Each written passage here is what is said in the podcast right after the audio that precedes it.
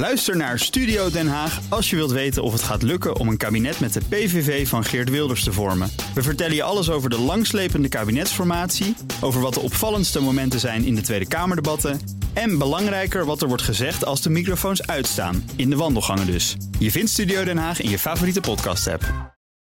Scherp. BNR Nieuwsradio. The Big Five. Diana Matroos.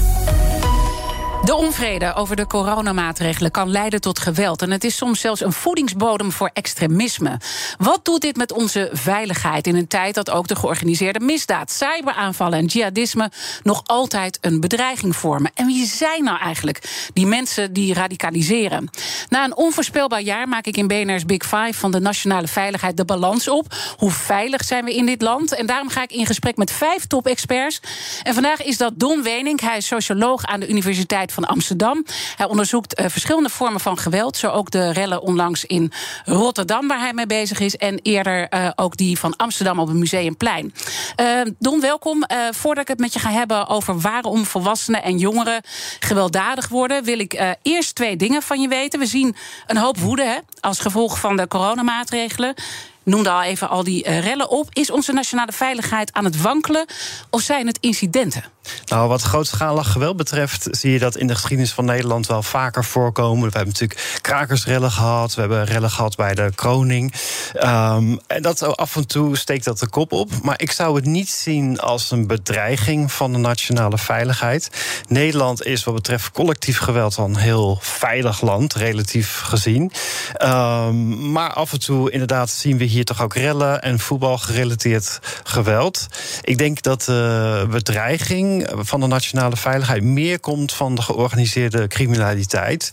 Die mhm. ook zijn weg weet te vinden, meer en meer in de bestuurlijke nou ja, cirkels. Ja, ja goed om deze nuance te weten. Het tweede wat ik uh, van je wil weten: je doet al heel lang onderzoek naar geweld, hè, verschillende vormen van geweld, straatgeweld, uh, geweld door jongeren. Je stuurt ook uh, teams aan, je spreekt daders, maar ook de politie. Leest politierapporten. Word jij nou nog wel eens verrast met wat je leest?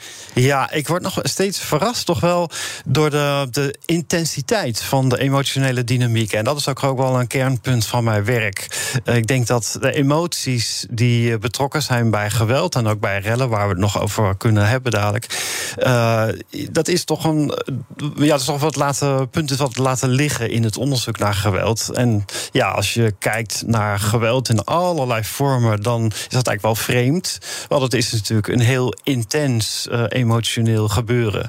Dus over die emoties maar ook de, ehm, de kracht van groepsbindingen.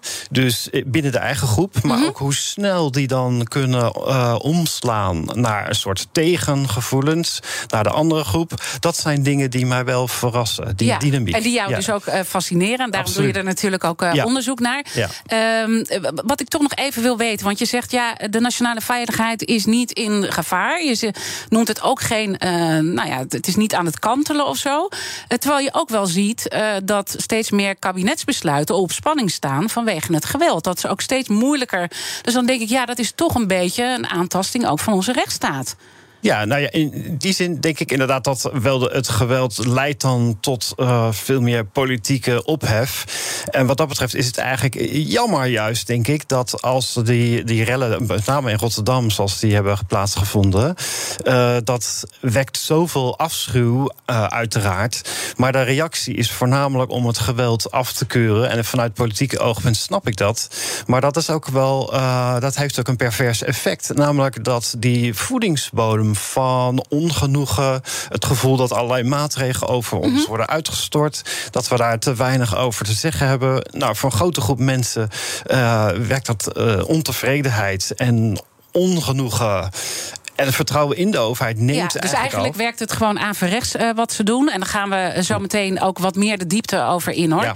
Uh, maar toch even naar jouw uh, ja. um, type manier van onderzoeken. En een van jouw belangrijkste onderzoeken, dat is de, ook even te bespreken om te begrijpen wat jou nou precies doet en wat jouw rode lijn is, is het fenomeen kopschoppers. Dat zijn mensen die doorschoppen als het slachtoffer al weerloos op de grond ligt. Dat is, ja, ik kan er niet bij en een heleboel mensen kunnen er niet bij. wat is cruciaal punt wat naar voren komt uit dit onderzoek? Ja, nou, het cruciale is dat uh, op een gegeven moment een dader in een tunnel terecht kan komen. En dat is lang niet bij elk geweld. Dus de meeste vormen van geweld, straatgeweld hebben we het dan over, is meer een uitwisseling van, uh, nou ja, boksen, slaan, uh, misschien wat geworstel. Schoppen. Meer gecontroleerd. Meer gecontroleerd, inderdaad. En ook meer een soort uitwisselingsvorms. Maar bij de kopschoppers gaat het om eenzijdig geweld. En ook in die zin disproportioneel in de zin van nou ja, dat het slachtoffer al lang geen bedreiging meer vormt. En uh, wanneer kan dat ontstaan? Uh, ja, als zo'n dader in een soort tunnel terechtkomt en voorkomen gericht raakt op ja, het pijn doen van een slachtoffer. En uh, dat vindt plaats als er een, op, ja, een soort spanningsopbouw is geweest.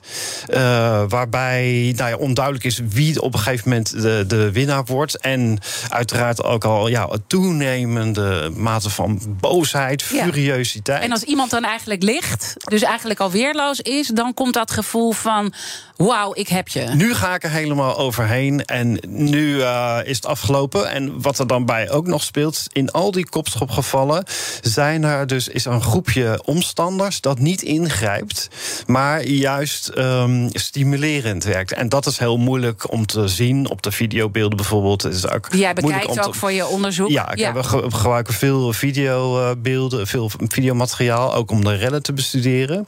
Maar dat, dat tunneleffect dat ontstaat als er eigenlijk heel weinig tegengeluid of tegenkracht komt vanuit de omgeving. En ja, als er dan uh, een, dan ontstaat er een keerpunt als het slachtoffer plotseling kwetsbaar is. Ja. En dan, ja, dan zou je inderdaad. Zou je denken van nu heb ik mijn zin, maar dan juist is dat die tunnel dat je dan een soort gefocust bent om iemand extra veel pijn te doen. Eigenlijk die, die emotionele dominantie die dan krijgt. Precies, je benoemt uh, dit aspect, dus dat is belangrijk wat in jouw onderzoeken naar voren komt, maar ook dat groepsproces uh, benoem je. En dan vind je eigenlijk, heb ik begrepen, dat wij uh, veel, te veel te weinig, ik wou zeggen veel te veel, maar veel te weinig, empirisch onderzoek doen naar rellen. Ook uh, met deze aspecten? Ja, nou ja, inderdaad, uh, met name ook deze emotionele dynamiek. Er is in Nederland zeker wel onderzoek gedaan uh, naar rellen. Ook mm, met behulp van observaties, technieken. Maar we kunnen nog veel meer de diepte in wat betreft... Ja, eigenlijk twee belangrijke vragen die onderzocht moeten worden. Dat is die emotionele dynamiek. Daar zijn wel ideeën over, zoals dat tunneleffect, opbouw van spanning. maar ook groepsvorming, hoe dat heel polariserend ter plekke kan werken. Dus vanuit eh, politie en demonstranten. Maar ook, uh, ja, en wat dat betreft, gebruikmakend van veel meer gebruikmakend van videomateriaal. Wat nu ja, in hele ruime mate voorhanden is. En een belangrijke vraag ook die we nog veel te weinig hebben proberen te beantwoorden is de plekken waar je eigenlijk zou verwachten dat een rel zou kunnen ontstaan. Uh, maar daar gebeurt uiteindelijk. Daar niks. Vindt geen, ja, daar ja. gebeurt niks. Hoe kan dit? Dus dat is heel belangrijk om. Heb je enig idee? Ja, ik heb daar wel ideeën over. En dat is ook wat we in het onderzoek dan nu eh, proberen te, te achterhalen. Dat, dus de, waarschijnlijk spelen op die plekken de jongerenwerkers, uh, wijkagenten, buurtmoeders, buurtvaders een hele belangrijke rol. Door op het moment dat daar iets staat te gebeuren, er is iets aan het bruisen, sociale media zijn er vol van dan gaan zij ook de straat op. En trouwens ook uh, jongeren zelf, die een bemiddelende rol willen spelen. we weten allemaal dat we dit uh, natuurlijk compleet hebben wegbezuinigd. Ik heb vroeger zelf nog in jongerenwerk gezeten. Ja, dus nou, ik heb het ook zien gebeuren absoluut. in het opbouwwerk. Ja, dat is zeker een punt. Uh, ja. Dus en dat geldt ook voor de wijkagenten. Ja, uh, ja daar, daar zou wat mij betreft veel meer aandacht voor moeten zijn. En in die fase van de opbouw, van de groepsvormingsfase eigenlijk, echt ter plekke, daar spelen dit soort mensen een hele belangrijke de-escalerende rol. En ja. dat is ook een van dus de. Dus daarom zou je dat eigenlijk veel meer moeten uh, onderzoeken. Hè? Dat ja. je daar uh, meer grip op krijgt, de verklaringen uh, kunt vinden. andere landen doen dat wel. Ik heb Frankrijk en Duitsland doen veel onderzoek naar rellen. Wij laten dat toch een beetje liggen. En iets anders wat mij opvalt in jouw verhaal is dat je dus zegt die positieve emotie. Terwijl ja. uh, wij denken vaak, uh, zeker als het gaat om uh, in zo'n groep, dat het toch een soort een beetje is die massahysterie, weet je wel? Die, die, die, die, die emotie in gang kan zetten. Of de hersenloze massa. Dat was ja. volgens mij Gustav Le Bon die daar ja, zo over ja, dacht. inderdaad. Nou, dat is inderdaad. Um, over emoties valt op, moeten we eigenlijk genuanceerder gaan denken. Dus inderdaad, in de ideeën van Gustave Le Bon is het van, nou, de, zodra je dus deel uitmaakt van zo'n grote mensenmassa, dan stopt het denken. En dan wordt die massa, die, die, die zijn geen individuen meer, maar volkomen volslagen ontvankelijk voor allerlei ideeën over agressie. En er hoeven maar een paar negatieve elementen zich te bevinden in die massa. En hop, uh, het soortje gaat mee en er ontstaat een rel. Dat was het oude idee. En ik moet zeggen, uh, in sommige momenten reageert de politie ook op die manier op een, op een uh, grote groep demonstranten. Ja. Hè, waarbij er toch een heel wordt gevaarlijk gevonden, zo'n grote massa. Um, maar ja, dat is, dat is meer, meer het oude idee. Van... Maar het gaat dus meer over die positieve emoties. Ja. Laten we daar zo over ja, verder praten. The Big Five. Diana Matroos. Mijn gast is Don Wenink. Hij is socioloog aan de Universiteit van Amsterdam. En hij onderzoekt de rellen dit jaar in Amsterdam op het Museumplein. En in Rotterdam aan de Koolsingel. Afgelopen november. Gaan we zo meteen uitgebreid over hebben in het tweede deel uh, van ons gesprek. Maar eerst moeten we toch wat verder de theorie ook van jou begrijpen. En ook een beetje in het hoofd van die railschopper uh, uh, ons gaan verplaatsen. Want jij zegt vanuit die groep en vanuit misschien wel een vreedzaam protest. gaat het uiteindelijk uit de hand lopen. En dat is een positieve emotie. En niet dat hersenloze massagevoel waar wij eerder van uitgingen. Wat gebeurt er dan met die positieve emoties? Ja, nou, over dat punt van die positieve emoties. Ik, ik, goed denk ik om ook nog even te noemen wat een heel belangrijk element is om een rel te veroorzaken. Dat je een groep mannen hebt die vertrouwd zijn met geweld. Daar kunnen we het zo nog over hebben. Maar over die positieve emoties. Dat is mm, niet zo prettig om te erkennen. Maar het is wel belangrijk om te begrijpen dat positieve, dat daar een aantrekkingskracht uitgaat van rellen. Ja, want niemand begrijpt nu die aan het luisteren is, die denkt: hoezo zijn rellen een positieve emotie? ja, waarom kan je dit gaaf vinden? En inderdaad. Dus eh, nou, het zijn echt momenten van, van onbezonnenheid, ontremdheid en ontregeling. Mm alles helemaal loslaten. En wat uh, dus op, dat is ook een overwinning. Uh, zeker in Rotterdam zie je dat heel duidelijk. Dat op het moment dat het politiebusje wegrijdt, zie je een massa mannen daarachteraan rennen, joelend. En ja, dat is heel duidelijk. Daar is enthousiasme, daar is een gevoel van victorie, dominantie. Uh, de ruimte is nu van ons. Wij zijn hier de baas. Dus we kunnen hier ook totaal ontregelend optreden. En hoe gekker het wordt hoe heftiger het wordt, is ook ja, een duidelijker teken en van. dat zien we natuurlijk ook wel bij andere rellen. Hè. We weten nog heel bekend dat Project X, uh, die, dat Facebook-feest, 21 december 2012 was dat, in het Groningse dorp Haren.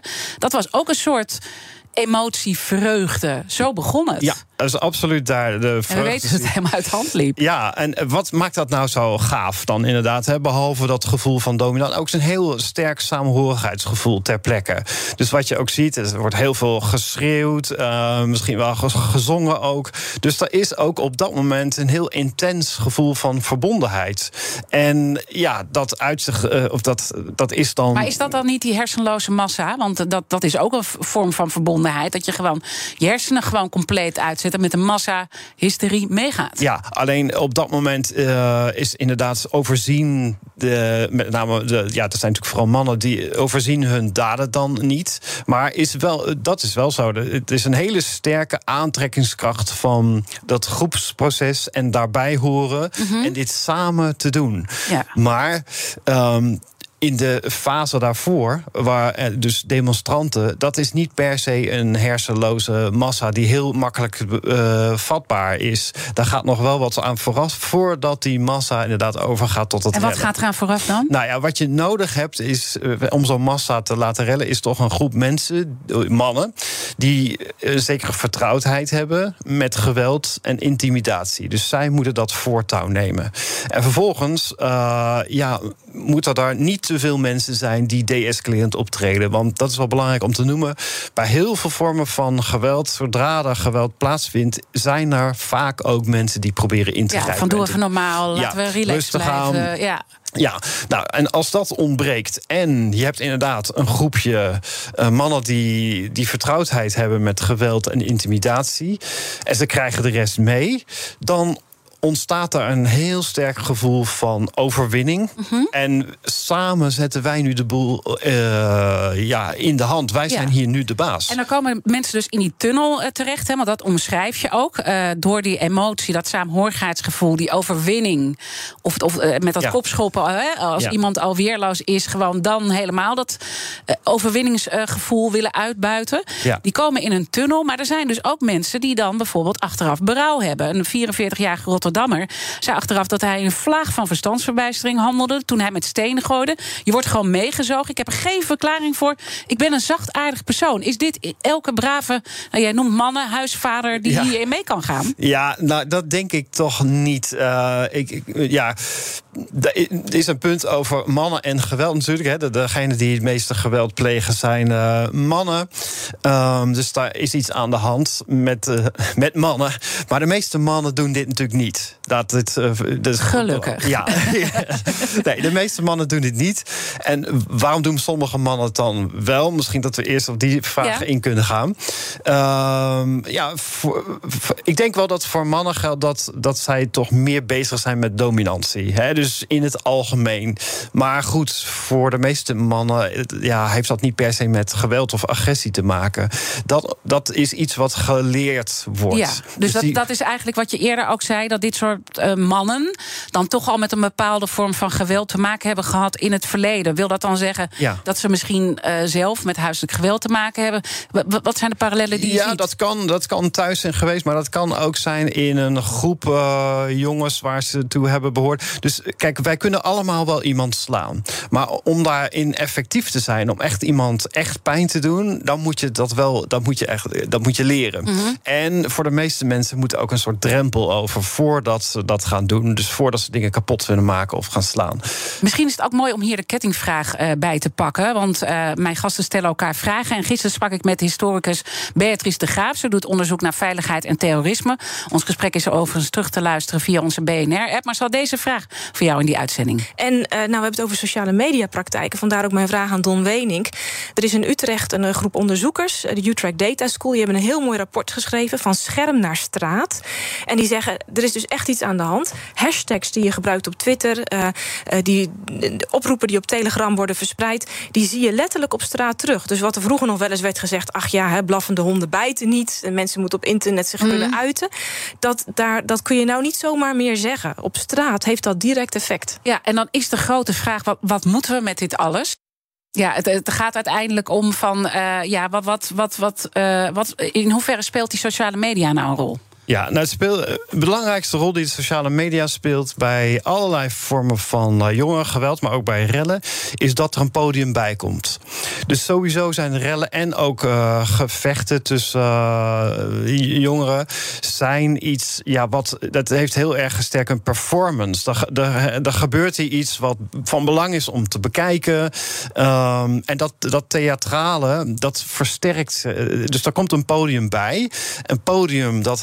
Uh, dat helpt al bij de mo mobiliseren. Mm -hmm. uh, dus wat je zag in de, de rellen in februari, dat daar werd, en dan ging het over social media van Arnhem gaat ook branden. Ja. Dus dan is het steden. En, en daar kwam nog aan, we gaan het flikken. We gaan, enthousiasme. Ja, het enthousiasme, we gaan het flikken, hier ook. Ja. Maar dat valt dan nog te bezien of dat allemaal lukt. Want nou, ja, er zijn meer dingen nodig om een rel te doen ontbranden dan simpelweg te zeggen van wij gaan het hier doen. Nee, ja, ter plekke moet het dan ook inderdaad gaan lukken. Dan moet je moet een groepje hebben die dat inderdaad gaat uh, flikken.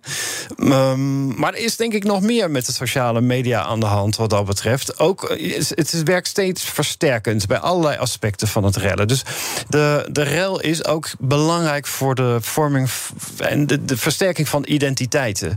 En dat zag je dus in Rotterdam ook heel sterk. Dat er foto's werden gemaakt, uh, jongens poserend bij een brandende politieauto met uh, tekenen van een hooligangroep. Ja, dus je krijgt eigenlijk die erkenning, hè, dus die Ja. overwinningsroes, die, die, Ja. die zet je eigenlijk ook vast op beeld, waardoor het nog meer Ja. uh, versterkt en ook een aanzuigende werking heeft op anderen. Ja, en dat heeft dan ook een, kan een soort competitie in gang zetten van inderdaad, van wat je net zei. Ja, dat gaan wij hier ook flikken. He, dus uh, dat, het, het toneel, het podium wordt veel Ja. groter. En zijn dat dan met name jongeren? Want ik hoorde Beatrice de Graaf gisteren ook zeggen dat ook oudere vrouwen radicaliseren. Ook uh, als gevolg van sociale media. Uh, ja, maar ik, het is nog steeds zo dat, uh, dat rellen en uh, vechtpartijen, dat zijn toch voornamelijk jonge mannen. Voor radicalisering de processen in het algemeen, op weg naar terrorisme bijvoorbeeld, ja, is dat denk ik weer een andere groep. En die zijn uh, ook in eerste instantie al politiek vaak actief. En hier bij de rellen is dat uh, minder goed. Ik denk zeker dat er ook onder wat we nu noemen de relschoppers, dat er gevoelens leven van onvrede, van ongenoegen. Ja. Maar je kan die rellen niet per se zien als een politiek statement wat dat betreft. Nee, het is dan veel meer het moment daarvan. Nu zijn wij in deze stad de baas. En die, die plek Koolsingel is ja. wat dat betreft ook heel symbolisch. Laten we dan, dan zo meteen toch wat meer de diepte ingaan. Uh, socioloog Don Wenink uh, spreek ik mee. En dan gaan we echt wat verder in op die rellen in Amsterdam en Rotterdam. Hoe ze zich opbouwen, maar ook hoe we dit voorkomen. Blijf blijven. Ook Diana Matroos vind je in de BNR-app. Ja, inderdaad. Je kunt live naar mij luisteren tijdens de Big Five. Ook handig in de BNR-app. Breaking nieuwsmeldingen, maar ook het allerlaatste zakelijke nieuws. En je vindt in de app alle BNR-podcasts, waaronder Wetenschap Vandaag. Download nu de gratis BNR-app en blijf scherp. Blijf scherp. BNR Nieuwsradio. The Big Five. Diana Matroos. Welkom bij Tweede Half Uur. Deze week praat ik met vijf kopstukken uit de wereld van de nationale veiligheid. Later deze week, uh, morgen, zal ik spreken met Theo Hofstee. Hij is de procureur-generaal bij het OM. En onder andere gespecialiseerd in voetbalgeweld, radicalisering, ondermijning. En ook later deze week praat ik met de baas van de AIVD. Mijn gast vandaag is socioloog Don Wening, verbonden aan de Universiteit van Amsterdam. En Don, ik wil het komend half uur in ieder geval nog twee onderwerpen met je bespreken. Wat kunnen we doen om rellen te voorkomen? Want dat willen we uiteindelijk allemaal en de coronarellen in Amsterdam en Rotterdam, waar je op dit moment onderzoek uh, naar doet, die parallellen en verschillen vertonen. En laten we met die rellen beginnen. Ja. Uh, je hebt er al een beetje wat uh, over gezegd. En laten we beginnen met Amsterdam, ja. Museumplein. Hoe liep dat uit de hand? Want ook dat begon vreedzaam. Dat begon vreedzaam en de contrast met Rotterdam is heel, nou, is heel, heel duidelijk zichtbaar. Dus wat je zag in Amsterdam, dat groepen mensen ja, verenigd onder de, ja, tegen de avondklok te protesteren, maar meer in het algemeen tegen de beperking van vrijheden. Toen afgekondigd, uh, die wilden demonstreren.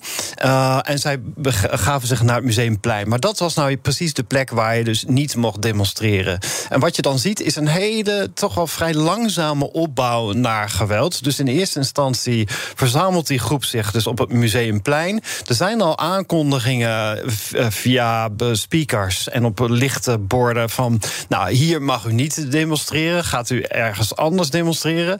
Op een gegeven moment zie je dat uh, politie met de platte pet, zoals dat heet... die begeven zich dan in die uh, groep. En ja, die verzoeken hen om elders te demonstreren. En wat je dan ziet gebeuren, dat die groep zich wat gaat clusteren. Dus als, uh, ze gaan niet weg, maar ze, ja, ze versteven zich, zich eigenlijk. Mm -hmm. Er wordt wat hechter in die zin. Ze gaan dichter bij elkaar staan. Sommigen gaan ook zitten. Maar er zitten ook zeg maar hele normale mensen ja. tussen. Hè? Ja, ja. Dus, dus, maar die gaan zich dan toch hechten. En is dat dan weer dat tunnelverhaal waar jij het eerder over had? die dit, positieve dit, emotie? Nou, dit is meer het verhaal van versterking van de groepsidentiteit ter plekke. Want ze worden dus aangesproken als groep van... willen jullie ergens anders? Nee, wij gezamenlijk zeggen wij nee, dat doen we niet. En dat versterkt echt die band. Want nu zijn we ook tegen de politie en tegen de overheid... die ons, onze vrijheden weer beperkt... omdat we niet hier mogen demonstreren. Dus nou, dat, eh, die groep die wordt. Dus je ziet het echt gebeuren dat ze dichter op elkaar gaan staan. En dat blijkt ook uit allerlei sociaal-psychologisch onderzoek. Naarmate mensen dichter bij elkaar toe kruipen, naarmate ze hun gedrag eigenlijk meer overnemen, synchronisering heet dat, voelen ze zich ook meer één met ja. de groep. Ja. En, en, en, toch eh, is de politie dan aan het infiltreren op zo'n moment. Hè. Er waren ja. ook onherkenbare ja. agenten, maar die werden uiteindelijk Klopt. ontmaskerd. Hè. Dus, dus dat, dat, dat had een soort boemerang-effect. Maar toch zeg jij dat het goed is is als de politie zich mengt in zo'n. Waarom ging het dan hier mis? Ja, nou ja, en dat, dat vond ik dus heel uh, opmerkelijk. En dat is, gaat ook wel tegen allerlei studies naar hoe uh, protesten dan ontaarden in rellen. Gaat het tegen in. deze groep wilde, mensen wilden niet weg, want zij vonden dat dit is onze ruimte. We laten ons deze vrijheid laten ons niet afnemen. Vervolgens zie je dat daar nadrukkelijker steeds wordt opgeroepen door de politie van nu moet u verdwijnen. Op een gegeven moment komt daar ME in vrij rustig tempo stellen die zich op. Mm. Daar komen de paardjes erbij, uh, honden komen erbij, ook de, de, de, de, de wagens met. Ja, dus het bouwt zich steeds eh, langzamer op. Maar ja. wat is nou de crux dat het dan zo misgaat? Je bedoel, je moet nog, ja. natuurlijk nog verder onderzoeken. Ja, nou ja, kijk, ik, ik zou hier zeggen toch dat de politie had eigenlijk geen keus om die mensen anders dan hardhandig te verwijderen. Want je, je ziet ook, uh, als je naar de beelden kijkt, die groep die wordt dus steeds hechter. Ja. Eerst probeert de politie ze op te pakken, maar ze gaan weer zitten. Daar wordt voortdurend gewaarschuwd. Er wordt echt tig keer gewaarschuwd. Als ja. het nu niet vertrekt, gaan we geweld Maar wat zou de politie hiervan kunnen leren? Ja, nou, ik denk dat de politie echt wel volgens het boekje heeft gehandeld hier. Dus, dus soms ben je ook gewoon kansloos. Ja, dat dat dan, uh, maar, maar dan ben ik toch niet eruit. En ik, bedoel, ik snap dat je nog uh, moet onderzoeken en allemaal ja. videobeelden gaat bekijken. Maar uh, op sommige plekken is het niet misgegaan. Ja, precies. Terwijl de politie hier dus wel juist heeft gehandeld. Ja, nou ja, kijk, en ik heb het nu vooral over wat er gebeurt op het Museumplein. Mm -hmm. en ik heb zelfs het idee dat daar op het moment dat de ME daar hardhandig in dat dat ook voor die groep een bewijs was van zie je wel, wij leven in de politiestaat. En wat betreft sociale media, dit werd later ook wel uitgebuit. Van kijk, deze persoon, het is een, uh, een vader van, noem eens wat, 55. Maar kijk eens hoe hij gepakt is door de politie, hoe hij geslagen is. Ja. Nou, dus als een teken van, als een bewijs ja. van dit is waar wij tegen protesteren. Maar moeten we dit ook bezien vanuit bepaalde groepen die gewoon hier propaganda aan het bedrijven zijn? Uh, rechtsextremisten ik heb eerder hier hebben bij de Big Five hebben Frank Pauw gehad, politiechef uh, van Amsterdam. En hij uh, vertelde in dat gesprek dat hij zich heel zorgen maakt over het vermengen uh, van bepaalde groepen. Is dat nu wat we zien en wat er ook anders is? Ja, nou, die zorg lijkt mij terecht. Kijk, ik denk wel dat op de lange termijn qua rellen dat je meer rellen kan verwachten. Ook gezien het afnemend vertrouwen in de overheid. En deze bundeling van ongenoegen in zo'n groep met een nieuwe identiteit tegen de overheid, tegen vaccinatie tegen de vrijheidsbeperkende de maatregelen, tegen coronabeleid. Dus daar is al een groei, zeg maar, een versterking van de identiteit. En door confrontatie met de politie wordt die identiteit eigenlijk sterker. En nou ja, eh, er zijn inderdaad in Nederland allerlei vechtgroepen actief. Op het moment dat die zich meer onder een politieke banier gaan verenigen, ontstaat wel een, gevaarlijke situatie. Dat je inderdaad meer uh, van dit soort geweld krijgt. Meer intimidatie op straat, groepen die rond gaan marcheren. Dat is een toekomstbeeld dat ik nu schets. Maar het mhm. is niet helemaal uh, weg te denken. We zitten wel op een hellend vlak op dit moment. Ja, omdat je dus ziet dat er nu steeds meer groepen. Uh, uh, jonge mannen uh, beter in staat zijn om geweld te gebruiken. Die krijgen steeds meer kennis over hoe te ontregelen, hoe een rel te organiseren. En als op een gegeven moment toch de, de band met de politiek, met de politieke bewegingen en anti-bewegingen sterker wordt, ja, dan is het niet denkbeeldig dat daar een soort van knokploegen gaan uh, ontstaan, inderdaad. En dan krijg je vermengen die ook angstig worden voor onze nationale veiligheid. Hè. Dan kom je echt op een, op een ander punt. We zien ook allerlei berichten natuurlijk in de buurlanden. Duitsland, onze uh, ja. eigen correspondent, vertelde hier op deze zender uh, vanochtend dat daar het, het, het echt grimmiger begint te worden nu als het gaat om, om de agressie naar aanleiding van allerlei maatregelen. Ik zit dan even gewoon vooruit te denken: wat voor situatie gaan we met oud en nieuw krijgen? Want vanuit die frustratie die jij uh, benoemt en dat steeds meer georganiseren van, van, van de rellen, mensen zijn natuurlijk boos dat dat niet mag. Ja, ja, en het is eigenlijk steeds zo bij, bij uh, rellen uh, als gevolg van demonstraties. Dat zijn steeds specifieke momenten die gelden als een soort focus, een focal point, zeg maar, waarop die ongenoegen zich dan helemaal kunnen bundelen. Mm -hmm. En ja, steeds bij een, een nieuwe maatregel die heel duidelijk is, kan dat een, ja, een aanleiding te geven tot een demonstratie. Maar ik moet wel zeggen, op korte termijn is denk ik wel zo dat de politie nu heel goed in de gaten heeft van wie mogelijk uiteindelijk uh, rellen gaat schoppen? Wie, wie gaat starten met geweld? Dus er is op dit moment grote alertheid onder de politie. Maar ook bij de politie is het natuurlijk ja, beperkt uh, menskracht. En ja, daar, wordt al heel veel gevraagd van de politie. Dus op korte termijn zie ik het nog niet zo snel uh, gebeuren. Maar de verwachting is wel, mijn verwachting is wel dat de rellen zullen aanhouden. Zodra, zolang eigenlijk die groep mensen die zich tegen het beleid verzet, echt een zo'n krachtige identiteit vormt. Mm -hmm. En als zich dat gaat vermengen, inderdaad, ja. met groepen nou ja, jonge En ook wat, wat je benoemde al met sociale media. Hè, de, de, je hebt ook de chatgroep uh, Rellen Nederland, geloof ik. Waarin ze elkaar oproepen en zeggen: Ik heb zin in rellen. Uh, dat is natuurlijk ja. nu ook wat, wat, wat meer wordt toegepast. Ja, inderdaad. Maar die, maar die oproepen die zijn natuurlijk wel veel meer dan er daadwerkelijk wordt gereld. En er wordt ook meer gefantaseerd over rellen dan dat er daadwerkelijk wordt gereld. Ook omdat je dus ter plekke moet het ook mogelijk zijn. Dus het moeten inderdaad voldoende uh, mannen zijn die dat ook willen en ook kunnen en mm -hmm. durven op dat moment. Er moeten niet te veel mensen zijn die zeggen: ja, nee, dit kan eigenlijk niet, dit is te gek. Wat je, ja. toch, wat je toch vaak ziet. Ja. Uh, ook andere mensen die kunnen bemiddelen afwezig zijn. Hè? Dus, dus geen jongerenwerkers, geen wijkagenten of geen, geen ouders die daar rondlopen. Bovendien ook de aard van de publieke ruimte speelt een rol. Dus hoe de politie zich op kan stellen. Dus ja, je op, moet... sommige, op, sommige plekken kan je gewoon niet strategisch je opstellen. En nee. dan heb je gewoon ook een uh, probleem. En, ja. en, dit is dus eigenlijk allemaal wat je beschrijft vanuit die hele heftige rellen in Amsterdam op het Museumplein. Maar je hebt natuurlijk ook Rotterdam, wat je ja. nu aan, aan, het onderzoeken bent. En er zitten parallellen, maar ik denk ook wel heel duidelijke verschillen. Ja, nou ja, ik denk het grootste verschil is dat uh, politie veel uh, minder duidelijk aanwezig was. Dus dat, ja, dat, dat.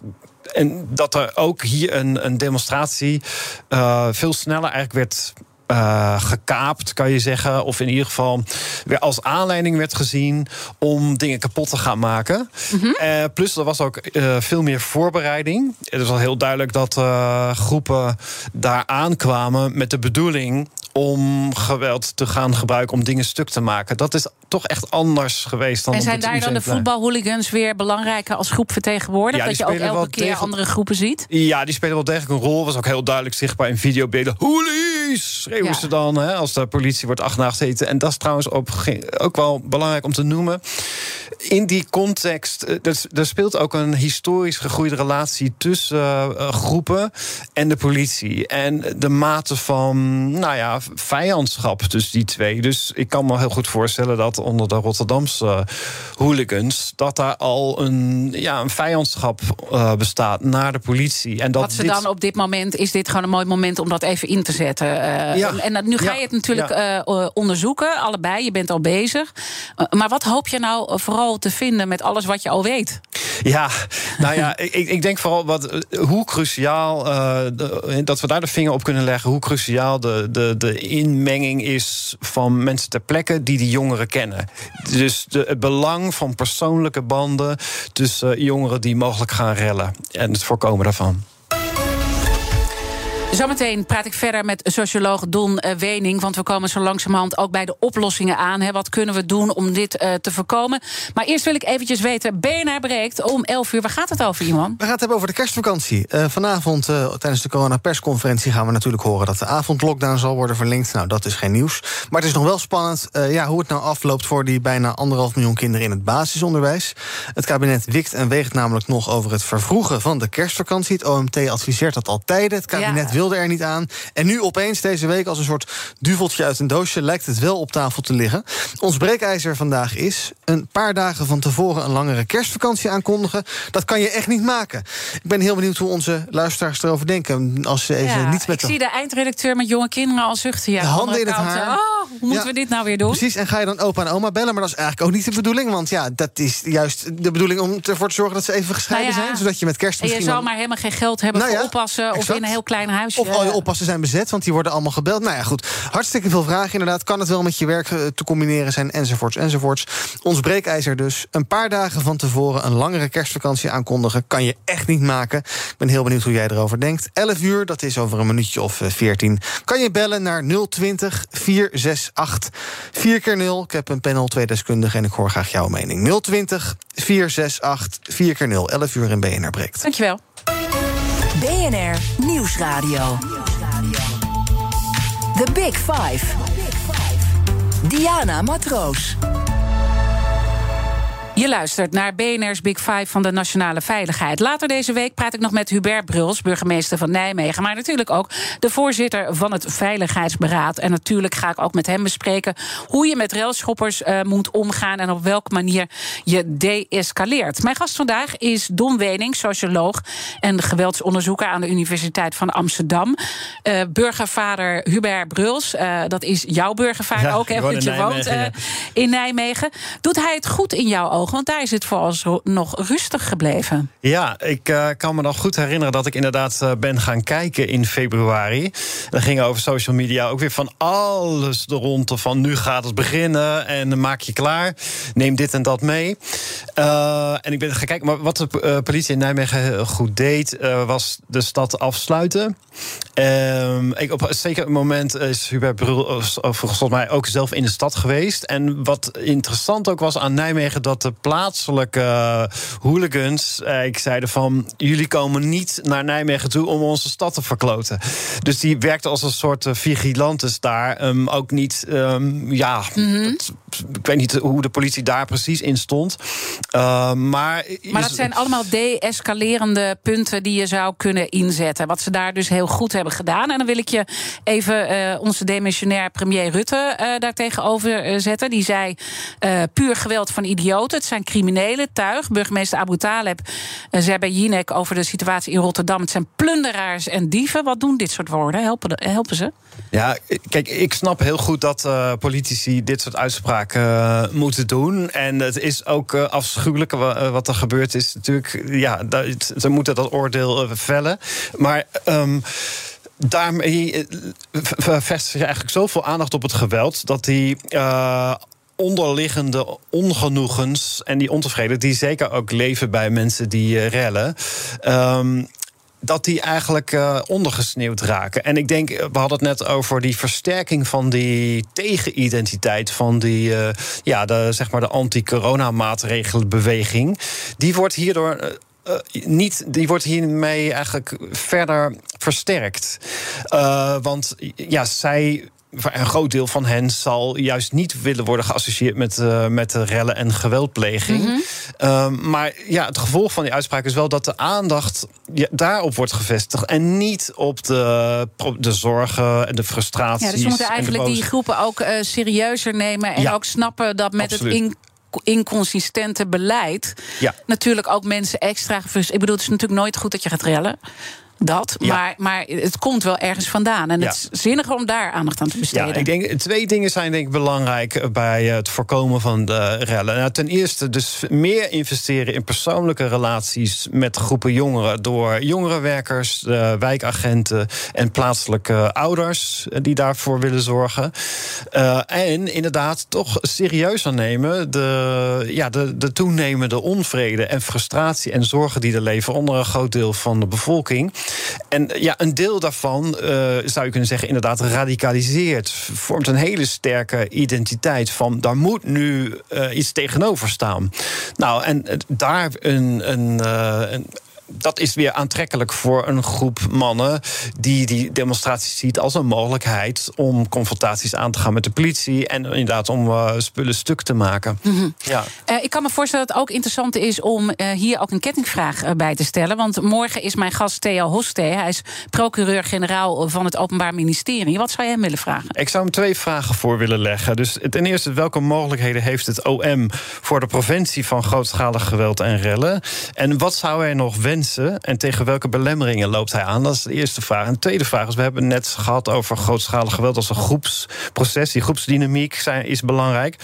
En ik vroeg me af van hoe kan en wil het OM, eh, hiermee omgaan eh, wat betreft vervolging en bestraffing, omdat het toch veelal gebaseerd is op individuele daders in plaats van het groepsproces. Want dat is wat je zegt, dat is heel belangrijk om hier, eh, los van de positieve emotie, ook het groepsproces uh, heel goed uh, in ogenschouw ja. te nemen. Maar ja, moet je dan een groep straffen? Hoe, hoe, hoe, zien we dat voor ons? Ja, nou ja, dat, is, dat, dat, dat vraag ik me dus af. Inderdaad, van als je kijkt, als je wil begrijpen waarom die rillen bestaan, ontstaan, dan zou je rekening moeten houden met die groepsprocessen. Maar ons strafrecht is natuurlijk gebaseerd op individuele verantwoordelijkheid ja, hoe verhouden die twee zich tot elkaar? Ja, dus je weet eigenlijk de oplossing ook niet, maar je bent benieuwd hoe hij vandaar de vraag. Uh, ernaar kijkt. Ja, heel goed. Ja. Heel goed. Uh, dat snelrecht, is dat iets wat wel uh, helpt in dit soort situaties? Of heeft dat net zo min effect als hoe onze gezagdragers zich hebben opgesteld in hun woorden? Nou ja, ik,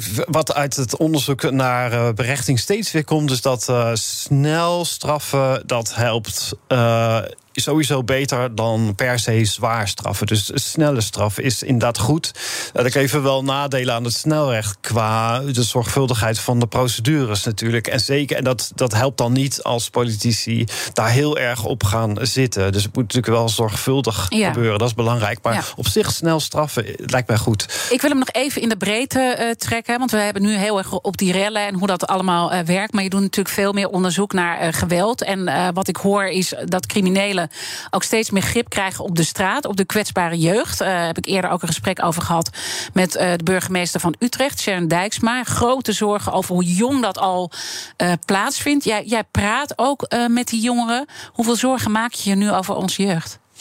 Um nou ja, ja, over het algemeen denk ik dat het, eh, dat het met de Nederlandse jeugd goed gaat. Dus in tijden van corona gaat het duidelijk minder met de, de jongeren. Dat is ook wel gebleken.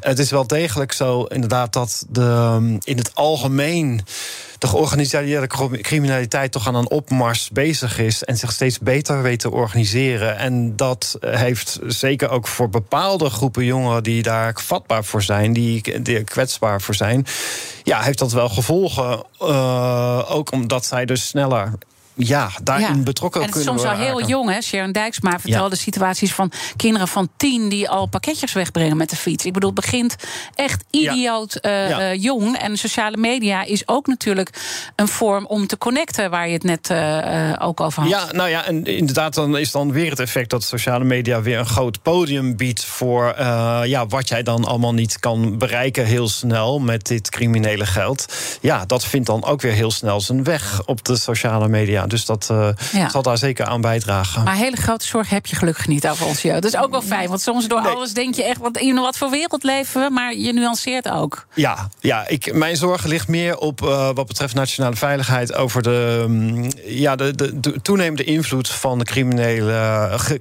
de georganiseerde criminaliteit... op het bestuur. Ja. Ja, de ondermijning. Uh, ondermijning. Ja, ja, daar ga ik het zeker ook nog uh, hebben over later deze week met uh, andere sprekers. Maar heel erg dank dat je ons wilde schetsen hoe een beetje dat in, de, in, in het brein gaat. En hoe je dus toch meegezogen kan worden in iets wat je echt vooraf niet bedenkt. Uh, Don Wening, hij is socioloog en geweldsonderzoeker aan de Universiteit van Amsterdam. Alle afleveringen van BNR's Big Five zijn zoals altijd terug te luisteren. Je vindt de podcast in onze BNR-app, maar je kan ook via bnr.nl, je favoriete podcast-app, ons altijd uh, vinden. Ontzettend fijn dat je weer naar ons luisterde en blijf vooral de hele dag live hier op BNR. Zometeen Iwan Verrips met BNR breekt. Uh, natuurlijk met die maatregelen die er ook zitten aan te komen voor de scholen. misschien uh, zijn mensen van, uh, die nu luisteren ook wel enigszins in paniek. Maar straks gaat het gesprek er in ieder geval over. En ik wens je, hoe het ook afloopt, uh, vandaag een mooie dag. Ook Bas van Werven vind je in de BNR-app. Ja, je kunt live naar mij en Iwan luisteren tijdens de ochtendspits. Je krijgt een melding van Breaking News. En niet alleen onze podcast Ochtendnieuws, maar alle BNR-podcasts vind je in de app. Download nu de gratis BNR-app en blijf scherp.